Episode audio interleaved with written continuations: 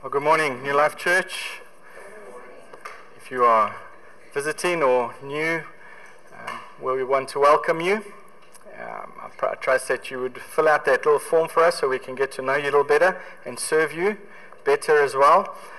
Uh, we have just started a new sermon series this month that is emphasizing missions. And um, this month we are going to be looking at different passages from the Bible that talk about the purpose that the Lord has for us as believers in Christ, to be making disciples of our Savior. And that's what we'll be looking at this month.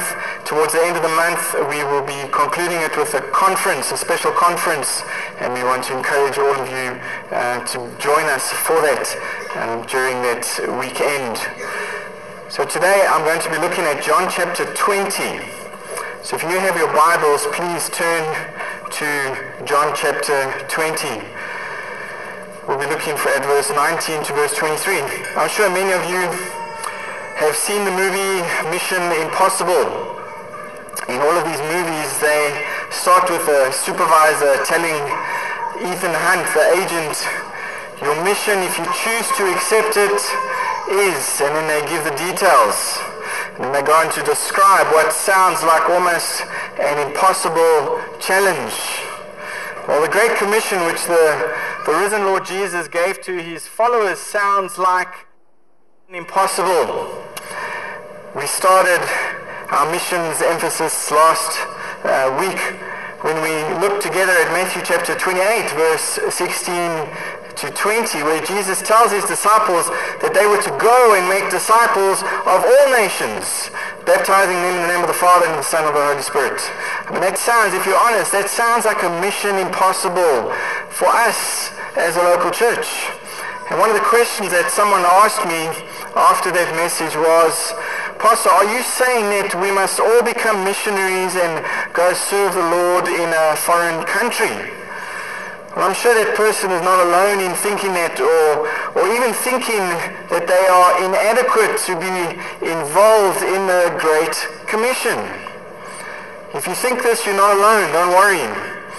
There are many Christians who think that this mission is indeed impossible.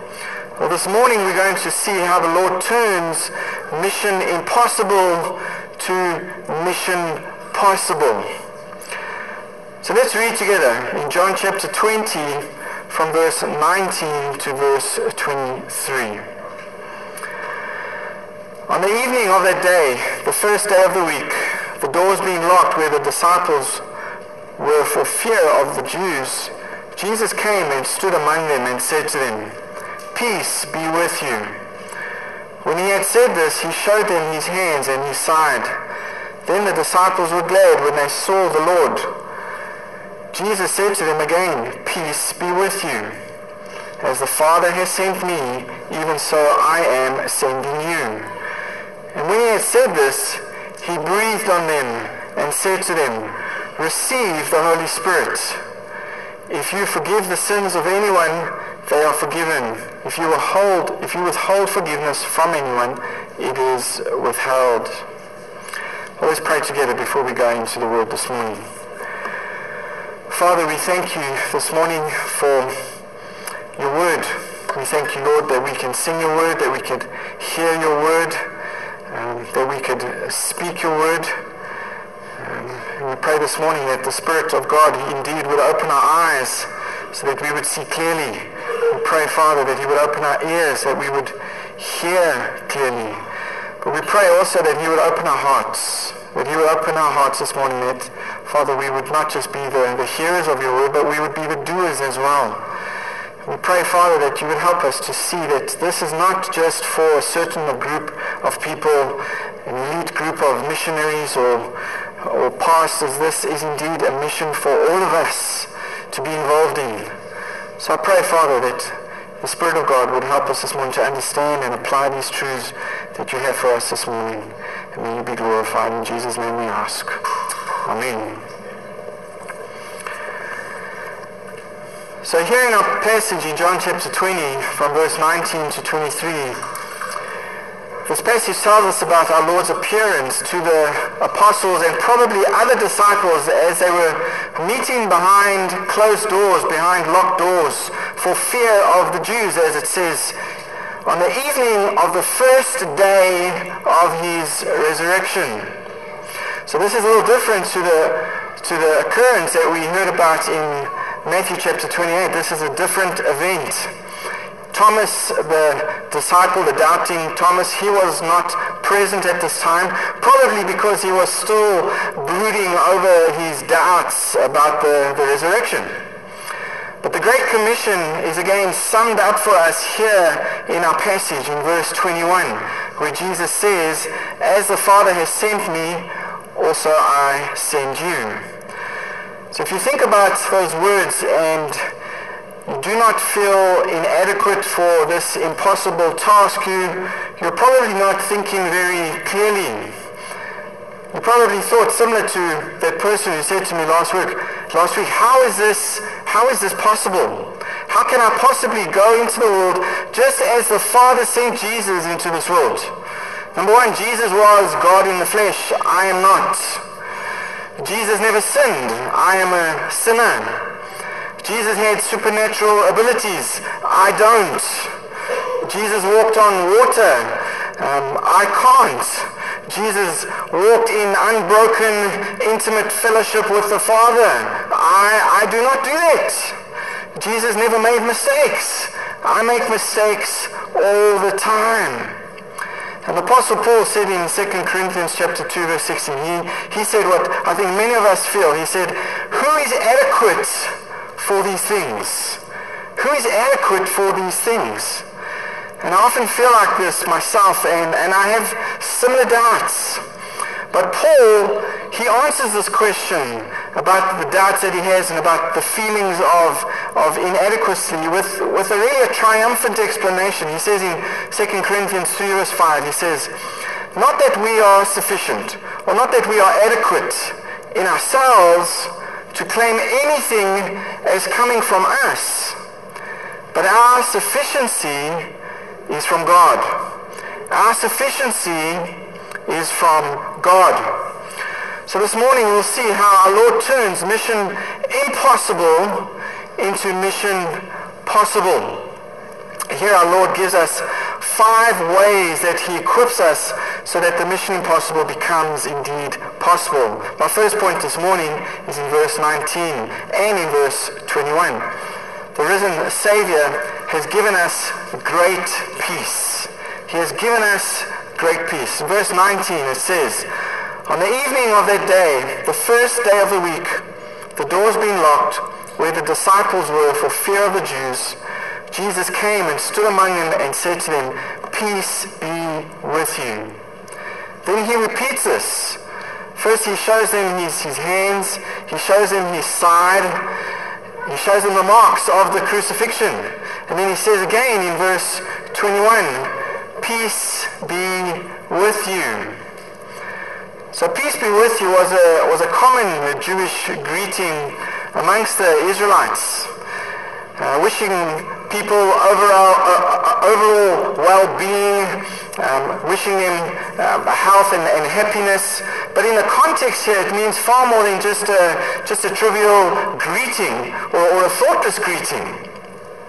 These men, remember, they were, they were hiding behind locked, closed doors because of their fear of the, the Jewish leaders who had just crucified Jesus. They had reason to be fearful. Now, it wasn't far-fetched for these disciples to be thinking, well, maybe I'm next. I was a follower of Jesus. I am a follower of Jesus. Maybe it is me next.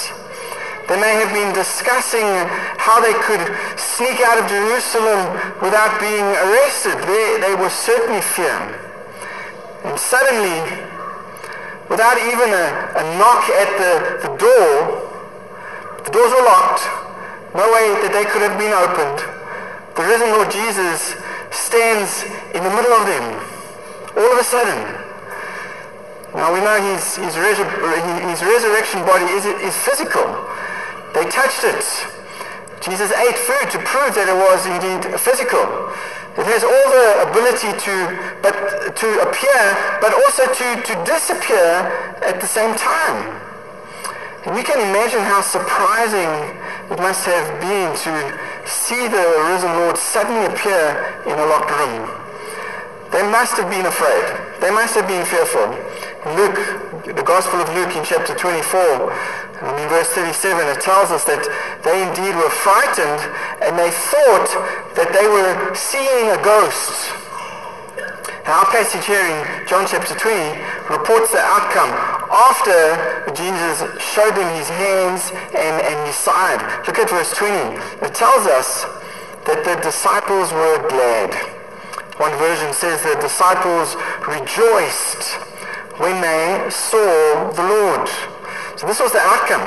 Keep in mind that these are men who had all fled in fear of their own lives when Jesus was arrested. Remember, Peter had denied the Lord three times. In Luke chapter 24, the gospel tells us that they, they had all doubted the initial reports of, of Jesus' resurrection. So it would certainly be understandable if Jesus had greeted them with, you unbelieving, thick-headed knuckleheads. But he doesn't. He doesn't. Rather than rebuking them, the Lord graciously emphasizes and extends his peace to them. Notice that. Peace with God is foundational. If we are going to serve the Lord in any capacity, peace with God is foundational for our mission.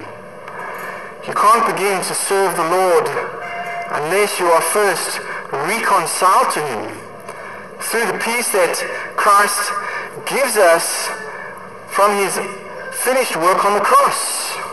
Romans chapter 8 verse 7 and 8 tells us that before we believe in Christ, our sins have alienated us from God. We were, we were enemies. We were aliens. Hostile to God. But when we trust in Christ, we enter into a new relationship with God.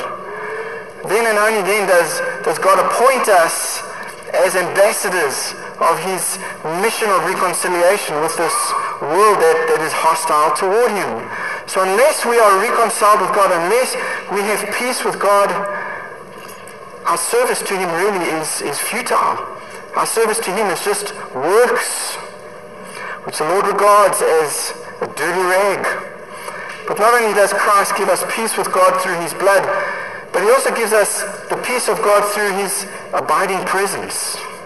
As Christians, we, we have the privilege, we have the blessing of having the Spirit of God help us in, in all things as we seek to accomplish this mission that he's given to us. As remember in Matthew 28 last week, we looked as the Lord concluded the Great Commission. He gave assurance to his disciples that I am with you always. And we know the Lord Jesus physically wasn't there because he ascended back into heaven. The disciples watched him go to heaven. But he wasn't lying to them, folks. He wasn't lying to them. And we know what happened on the day of Pentecost. The Lord gave him, the Lord gave the, his disciples the Spirit of God that would be with them to help them fulfill this mission. God made that promise, and thank God for that promise. I am with you always. And as we proclaim the gospel to this, to this world that is hostile towards this message, we do not need to fear because we have the presence of the Lord with us. This peace of God which surpasses all understanding. Even though we might be persecuted, we can rest in this peace. This peace that passes all understanding. And the peace that the Lord gives also extends to our relationships with one another. Let's not, let's not overlook that. If you and your family serve Christ, there is a peace that your family enjoys that, that unbelieving families do not enjoy. If you and your spouse love Christ together, there is a peace that is extended to your marriage that is, that is not extended to unbelievers in, in their marriage. And the same is true for, for us as a church family. Jesus said in John chapter 13, verse 35, He said, By this all people will know that you are my disciples, if you have love for one another. Not just any love. We looked at that when we studied the epistles of John. He's talking about this agape love. He's talking about this sacrificial love. The love that Christ has for his bride.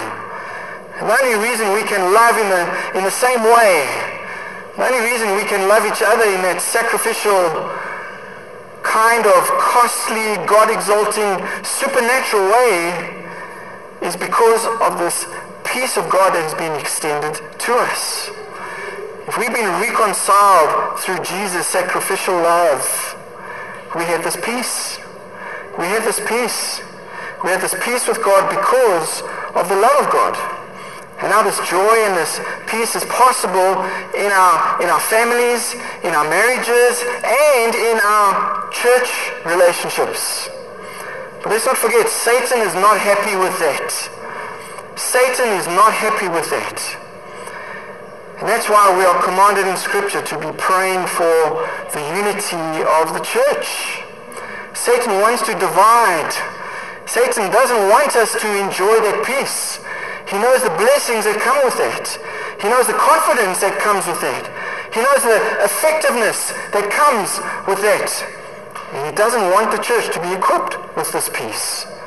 And when churches get into internal conflicts, they really sabotage their, their witness to the, to the watching world around them. And that's why many passages in the New Testament exhort us to work for, for peaceful relationships. I remember in India, I met a, a judge. Uh, he was a Hindu man, and we became friends. And he would often speak to me and, and ask me, Gareth, why is it that Christians come to me to sort out their problems? And I knew what he was referring to because there were, there were many Christians from this particular church that were fighting over land which didn't belong to them. They belonged to the early Christian missionaries that had established these, these mission hospitals. And the Christians, the, the so called professing Christians, now were, were fighting for this land. And they were taking to each other, they were taking each other to court. I am a beneficiary. My great grandfather worked as a gardener on this land. This land is my land. No, this land is my land. My, my father was a pastor. This belongs to me. And they were taking each other to court. And the Hindu judge looked at me and said, Why? Why is it? Why is it that all of these problems I have to sort out? And I didn't have an answer to him. I couldn't answer him because this church had a terrible testimony. They had a terrible testimony amongst the, the community they lived in. They were fighting all the time, even to a point of physical violence. And they had lost their credibility. They had lost their unity. And they had lost their effectiveness when it came to reaching people with the gospel. And we need to remember that it is Christ who is our peace. It is Christ who is the basis and the center for us solving and re- resolving these conflicts that, that we have in our marriages, in our homes. Christ, the Word of God, has the solution. And we come to Him for these answers.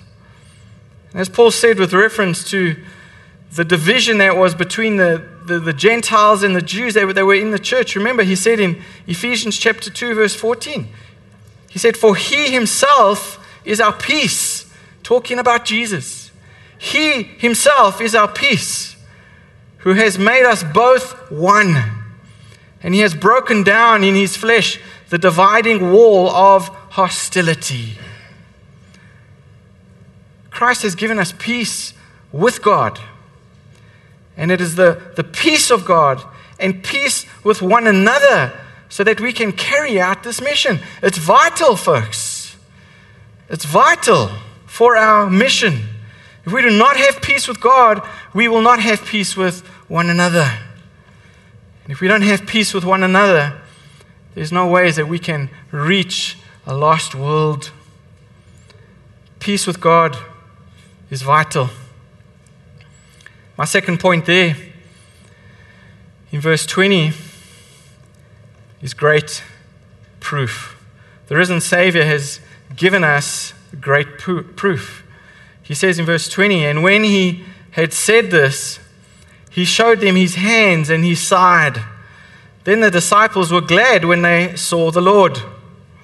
Know, some of us have physical scars to remind us of an operation or an accident or, or even a fight we were once in. Some of the scars we would prefer not to see. Some of us have, may, have may, maybe have more scars than others. But our resurrected bodies will be perfect. We won't have any of these scars anymore. But Jesus' resurrection body is different. Jesus' resurrection body still has the scars. He still has the scars to remind us of the great price that He paid to save us from our sins. Jesus' resurrected body is the only body that would have these scars.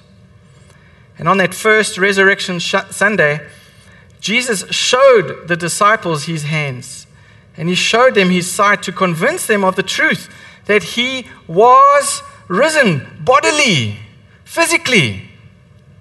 Luke, again, in the Gospel in chapter 24, it tells us that he invited them to, to touch him. And, and he asked them for a piece of, of fish, cooked fish, which he ate. And they watched him eat this to prove to them that he wasn't a ghost, to prove to them, in fact, that he was a resurrected physical person. And the Lord has given us convincing proof that he is indeed risen. And this is a historical fact. And it should be the center of our witness for Christ. He is the object of our faith. If he was not resurrected, folks, the Apostle Paul tells us our faith would be in vain. If Christ did not resurrect from the dead, our faith would be in vain. So, this is the center of our witness. You know, it is true that, that Christ can help people with their personal problems and struggles, but that's not the message of the gospel. The gospel is not that Christ came to make us healthy or wealthy and, and prosperous. Remember the angel Gabriel when he approached Joseph in Matthew chapter 1? He told Joseph that you would name that child Jesus because, he says, he will save his people from their sins. That is the whole reason Jesus came to this earth, because he would save his people from their sins. Jesus was born so that he could die for our sins. He didn't remain dead. The scripture tells us three days after he was buried, he was raised again from the dead. In other words, don't believe in Jesus in the hope that he will solve your problems. And people think that. He's a genie in a bottle. We'll pray to Jesus and he will, he will serve us. You know, we're not excluded from sufferings and trials, folks. Let me just, let me just say that. As Christians, Jesus never promised us that our life would be without suffering. Yes, Jesus gives us peace. He tells us He gives us peace. But that peace is eternal. The greatest problem that we have that we will ever have is to be separated from a holy God. And that problem is being resolved through the death of Jesus and the resurrection of Jesus. Our greatest problem has been solved by Jesus, folks. But He doesn't promise us that we are exempt and excluded from trials and suffering. And this is all part of God's sovereign plan.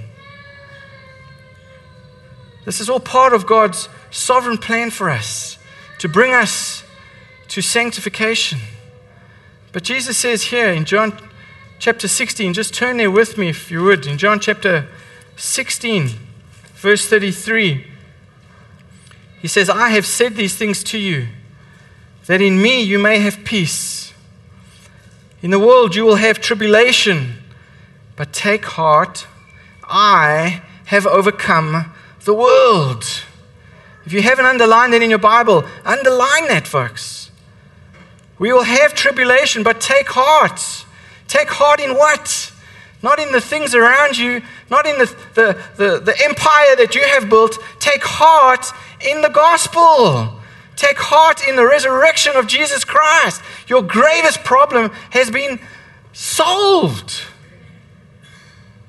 Jesus has overcome the world.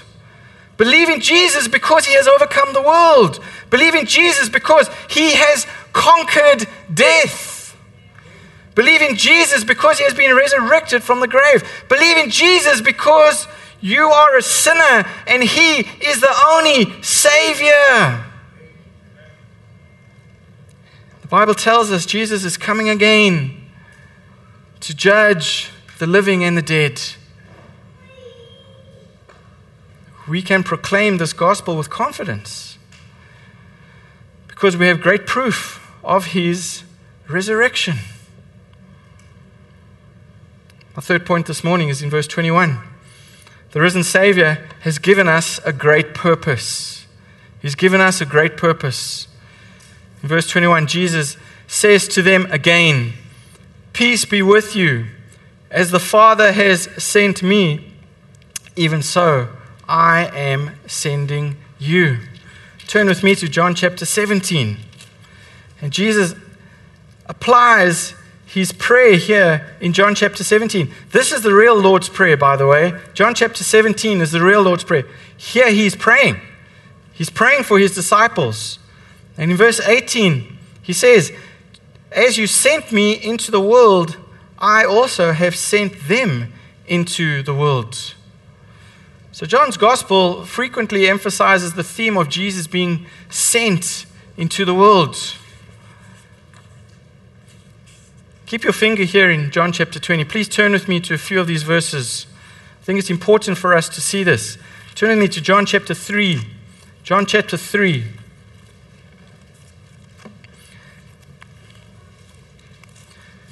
John chapter 3, verse 17.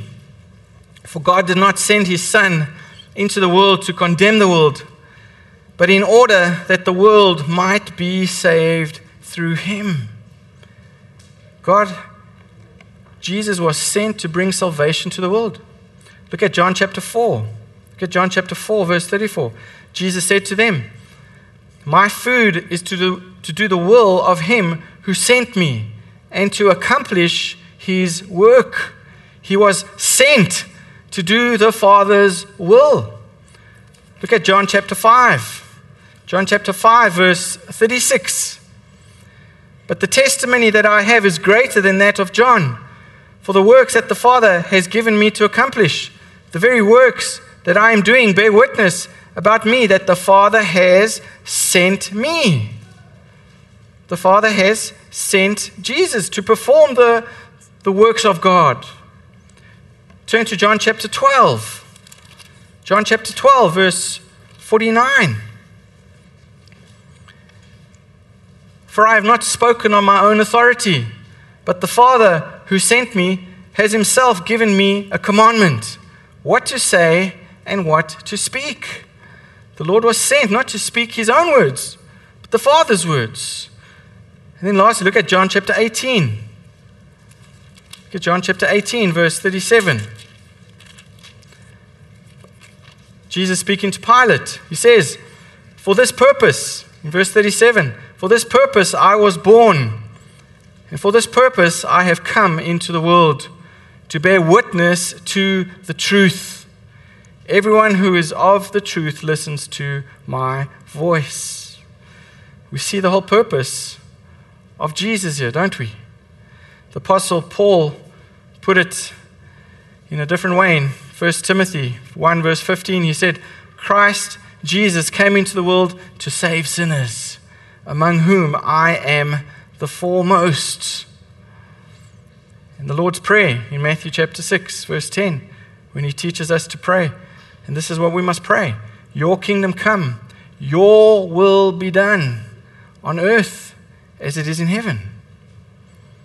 So Christ came to establish the Father's kingdom by bringing people under the lordship to do his will, by sending us in the same way that he was sent. Nothing different. So God's purpose, Jesus' purpose, has become our purpose. We have a reason for existing, folks. Not just to aim to wander aimlessly on this earth, accumulating riches, but we have a purpose. It's the same purpose of Jesus. We need to live in obedience to Christ and teach others to do the same. That is the Great Commission. That's what it means to be making disciples of Jesus. Let's not lose sight of our purpose, folks. Let's not be like that grocery store owner we, we heard about last week who would ban customers from his store because of their, their bad manners. So they eventually had to, to look through a window and point to the items that they wanted to purchase. Let's not lose the plot. One author put it like this Today is the day of iPhones and iPads, iTunes, and the whole i life. But is there any space in the i life for the the we life of Christianity. Very clever. Now, God's purpose is for us together to be making disciples of Jesus Christ. That is our purpose as a church, folks. And we do this by displaying his character to the lost world you know, through our obedience to the word of God, in our relationships with him, and in our relationships with each other. Now, God sent his son to call a people to follow. And part of that following is, is calling others to follow Jesus.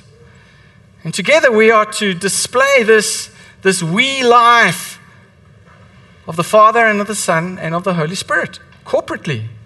And together we are to demonstrate God's own love. We are to demonstrate His holiness. We are to demonstrate His, His uniqueness to the world around us. Together, folks, that is my point I'm trying to make. Together, we are to make disciples of Jesus Christ. Christianity is not just for individuals, we are saved to be part of a body of Christ. Let's not be like the store owner who closes his doors to the customers. And God's purpose is not for us just to enjoy fellowship with each other. I spoke about this last week. As fulfilling as it is, now God's purpose for us is not just to praise and worship together in the church. Know, as enriching as it is, God's purpose for us is not only to come to church once a week and learn His word, as important as it is. God's purpose for us is to make disciples of Jesus Christ as we go out into the world each week into our workplaces, into our schools, into our neighborhoods, and, and we display His character to the lost world so that, so that when a door opens up, we can share the hope that is inside of us. So that we can share the love of Christ with a world that is, that is lost and dying in their sins. Remember, Jesus was known as a friend of sinners. He said in Luke chapter 5, verse 32, I have come, sorry, I have not come to call the righteous, but sinners to repentance. Shouldn't we be hanging out with, with sinners and befriending them and inviting them to our homes, opening up our doors to them so that we can tell them about the Savior? Or are our only friends Christians? If Jesus' purpose was to seek and save the lost, shouldn't that be our purpose, folks? Shouldn't that be our purpose to tell people the good news about eternal life? I mean, this is the, the greatest purpose that anyone can have. Because this was the Savior's purpose, wasn't it? And let's pray that we would be a church that loves the glory of God and has a passion for the lost, and that we won't lose the plot. Now, pray for opportunities to, to share the gospel. Take initiative and let God's purpose be realized in your Christian life. Invite an unbeliever for dinner this week. Start a Bible study at work with other unbelievers. Invite them for prayer. So many things that we can do. I know of a friend who, who takes a, a Quran and he goes to a coffee shop and he tries to learn Arabic. And he sits at the coffee shop with all of these notes, trying to learn Arabic. And when, when, when a, a Muslim man comes next to him, he asks him, Please tell me, what does this word say? Explain this to me. And of course, the man is very delighted to see him wanting to learn Arabic. And they start a conversation. And next to his Quran is the Bible. And they start talking about the Bible. Take initiative, folks. Use the opportunities God gives you in the workplace, wherever you have influence. God's purpose is our purpose. The risen Savior has given us peace, He's given us proof, and He's given us a purpose, which is His purpose. My fourth point is that He has given us power. We don't have to do this in our own strength. The risen Savior has given us great power. Look at verse 22.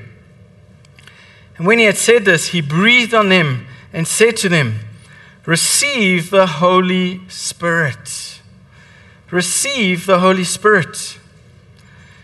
If we attempt to serve the Lord in any capacity, but especially in proclaiming the gospel to the lost, without relying on the power of the Spirit of God, we are wasting our time, folks. It's an effort in futility. Zechariah chapter 4, verse 6 reminds us not by might, nor by power, but by my Spirit, says the Lord of hosts. Verse 22, Jesus gives the disciples the power. And when he had said this, he breathed. And the Greek word for breathe is, is simply blew. He just blew and said to them, Receive the, the Holy Spirit. This is a promise of what would happen at Pentecost, I believe. Really, this is a prelude of what was to come. And last week, when we looked at Matthew chapter 28, we saw that Pentecost had, a, had happened, and Jesus had already been resurrected from the grave. He had already ascended up into heaven. But in Matthew 28, he returns to his disciples to remind them of this power that he had given to them that authority he had given to them. And here in John chapter 20, verse 22, this is the promise. This is the promise. In Matthew 28, he gives them one last promise I am with you always, even to the end of the world. And shortly after this, in Acts chapter 1, just before Jesus ascended up into heaven, it tells us that this promise was fulfilled. It says in verse 8, But you will receive power when the Holy Spirit has come upon you, and you shall be my witnesses both in Jerusalem and in all Judea and Samaria, and even to the remotest part of the earth. Now, the Bible never commands us to be baptized with the Holy Spirit. I think it's important for us to mention that this morning. Nowhere in the Bible are we commanded to be baptized with the Holy Spirit. Because that happens at the time that we are saved. The moment we are saved, we are baptized. That is a one time action. We are saved, we are baptized by the Spirit of God. It's a one time action that takes place when we are saved. But the Bible does command us to be filled with the Spirit. The Bible does command us to walk in the Spirit. And since the Spirit of God must open blind eyes, and the Spirit of God must give this new life to, to sinners when they hear the gospel. We need to rely on the ministry of the Spirit of God when we talk to people, when we share with them about Christ. We can't do it without the Spirit of God. And the Apostle Paul, under the inspiration of the Spirit, says in Ephesians 5, verse 17, Do not be foolish, but understand what the will of the Lord is. What is the will of the Lord?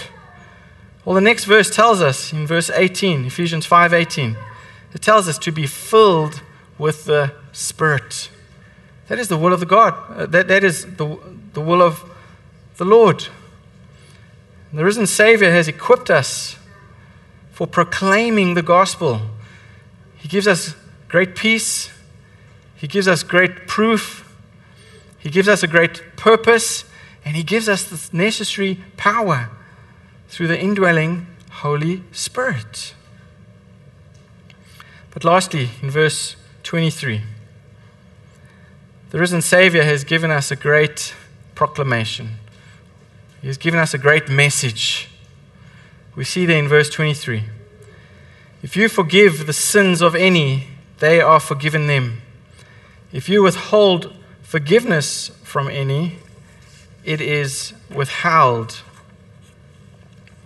Well, the Roman Catholic Church teaches from this verse that only ordained priests have the authority to forgive sins, and only when members come for confession. Well, this is a wrong interpretation of this verse, okay? This is not what the, this verse means. There is no example in the Bible of the apostles forgiving or retaining the sins of anybody. When we compare scripture with scripture, we see in, in 1 Peter chapter 2, verse 5 that all believers are priests before God. And all believers have equal access to his throne of grace. We don't have to go through a mediator. 1 Timothy 2, verse 5 tells us that Jesus is the only mediator between God and man. And most importantly, only God can forgive sins, in which He does the instant a person repents and believes in the Lord Jesus Christ. There's no such thing as penance that is necessary for forgiveness. And that's just, that's just human works. And we just add that to the finished work of Christ on the cross. It is, it is a false teaching. So, the meaning and the application for us is that we have the authority to proclaim to those who repent and believe in Jesus confidently that if they are sincere, their sins have been forgiven their sins have been forgiven. We can also, on the other hand, proclaim to people who have not repented of their sins, who have hardened their hearts, we can say to them, You still remain in your sins. And the gospel that we proclaim is not so much about Jesus helping people with their, their personal problems, but rather about God forgiving their sins through, through Jesus' sacrificial, through his sacrifice on the cross. G. Campbell Morgan, who was a pastor, an evangelist, um, and an author of many wonderful books, he, he wrote, he said, The ultimate reason of the mission of the church in the world is to deal with sin. Romans chapter 3 tells us, doesn't it? For all have sinned and fallen short of the glory of God. Jesus didn't die to save us from personal failure or our shortcomings or our financial problems. Jesus didn't die to make us healthy or wealthy or prosperous. Jesus died to save us from the just wrath of God against our rebellion and against our sin. We can confidently proclaim that message, folks, with all authority. I want to conclude this morning with a, with a personal story. While we lived in India, I was invited to preach at a church that was on the campus of an old Christian mission hospital. And the hospital was, was struggling along, and many of the members were employed in this hospital. But it was in this church that I, I met this young boy named Amol. And Amol was 10 years old when I met him. But he had been found abandoned at a, near, a, near, a nearby railway station. Um, he was only three years old when they found him as a little boy. And he was begging for food. He was begging for food. And one of the ladies from the church came across Amol and she gave Amol some biscuits from her handbag and invited him home for a, a cooked meal. Amol was very weak and he was very sickly at that point. But this lady called the pastor of the church to see how they could help Amol. And the church members, they went to the police and they reported a, a lost and missing child, and they never stopped looking for his parents. But it became clear to everyone that Amol had been abandoned by his parents at this railway junction. They never found his parents. But the members cared for him and took him for medical checkups because he was, he was so sick. And they eventually discovered that Amol had HIV, which he had contracted from his mother at birth. And Kerry and I, Kerry and I met Amol seven years later. He had been loved and he had been cared for by this church. He had been taking his medication, and the church was investing into him. And Kerry and I had the privilege of getting to know Amol over the three years that we were ministering at this church. And the church was very intentional about his physical health because um, he had HIV. And of course, they were very intentional about sharing the gospel with him because they wanted him to know about Jesus in case he was to die. And this church invested their lives into Amol, even though he was at first a stranger. You know, they invested their time, they invested their resources, and they invested the gospel into Amol's life, even though he was probably the discarded child of a prostitute. And Amol was 13 years old when he died. Um, his funeral was something that I will never forget. I'm Sorry.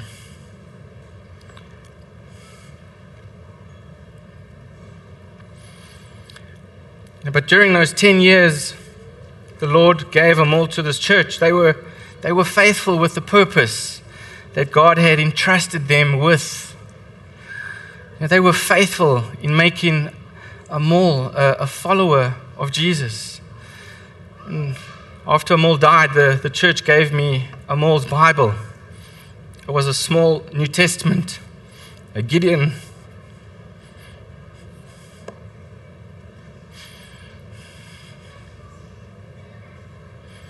A small little Gideon Bible. Hmm. Sorry. I've gone over this a few times and I said I wasn't going to cry. um, but in this Bible, he had underlined and you know, he had filled this Bible with all of his notes from all the sermons that, that he had listened to and all of the Bible studies that, that he had attended. And I'd done a, a sermon series through the Gospel of John. And I was drawn to all the passages that he had, he had underlined in that Gospel.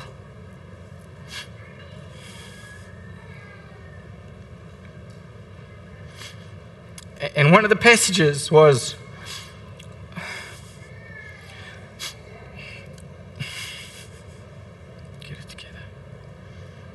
One of the passages was John chapter 16, verse 33. I read that to you earlier.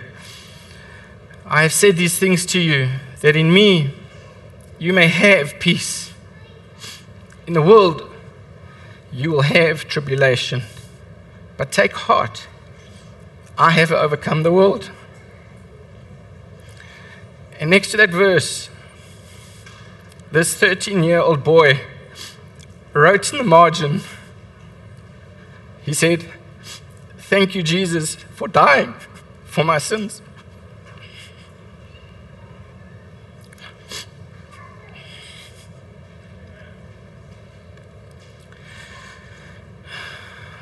And I have confidence that one day I will see Amol again in heaven. You know, I will have the privilege of, of worshiping Jesus with him because this church was faithful with the mission. This church was faithful in making disciple of Amol. This church was faithful with proclaiming the message of forgiveness of sins in Jesus' name to all who will believe. And New Life Church, let's not forget our mission. Let's not forget our purpose. There are people all around us that are lost and dying in their sins. And this mission is possible because the risen Savior has equipped us for this by giving us a great peace and great proof, a great promise, great power, and a great message that we can confidently proclaim. Now, our Lord turns mission impossible into mission possible. If we will just believe His word, Jesus says to us all, Peace be with you. As the Father has sent me, even so I am sending you. Let's pray.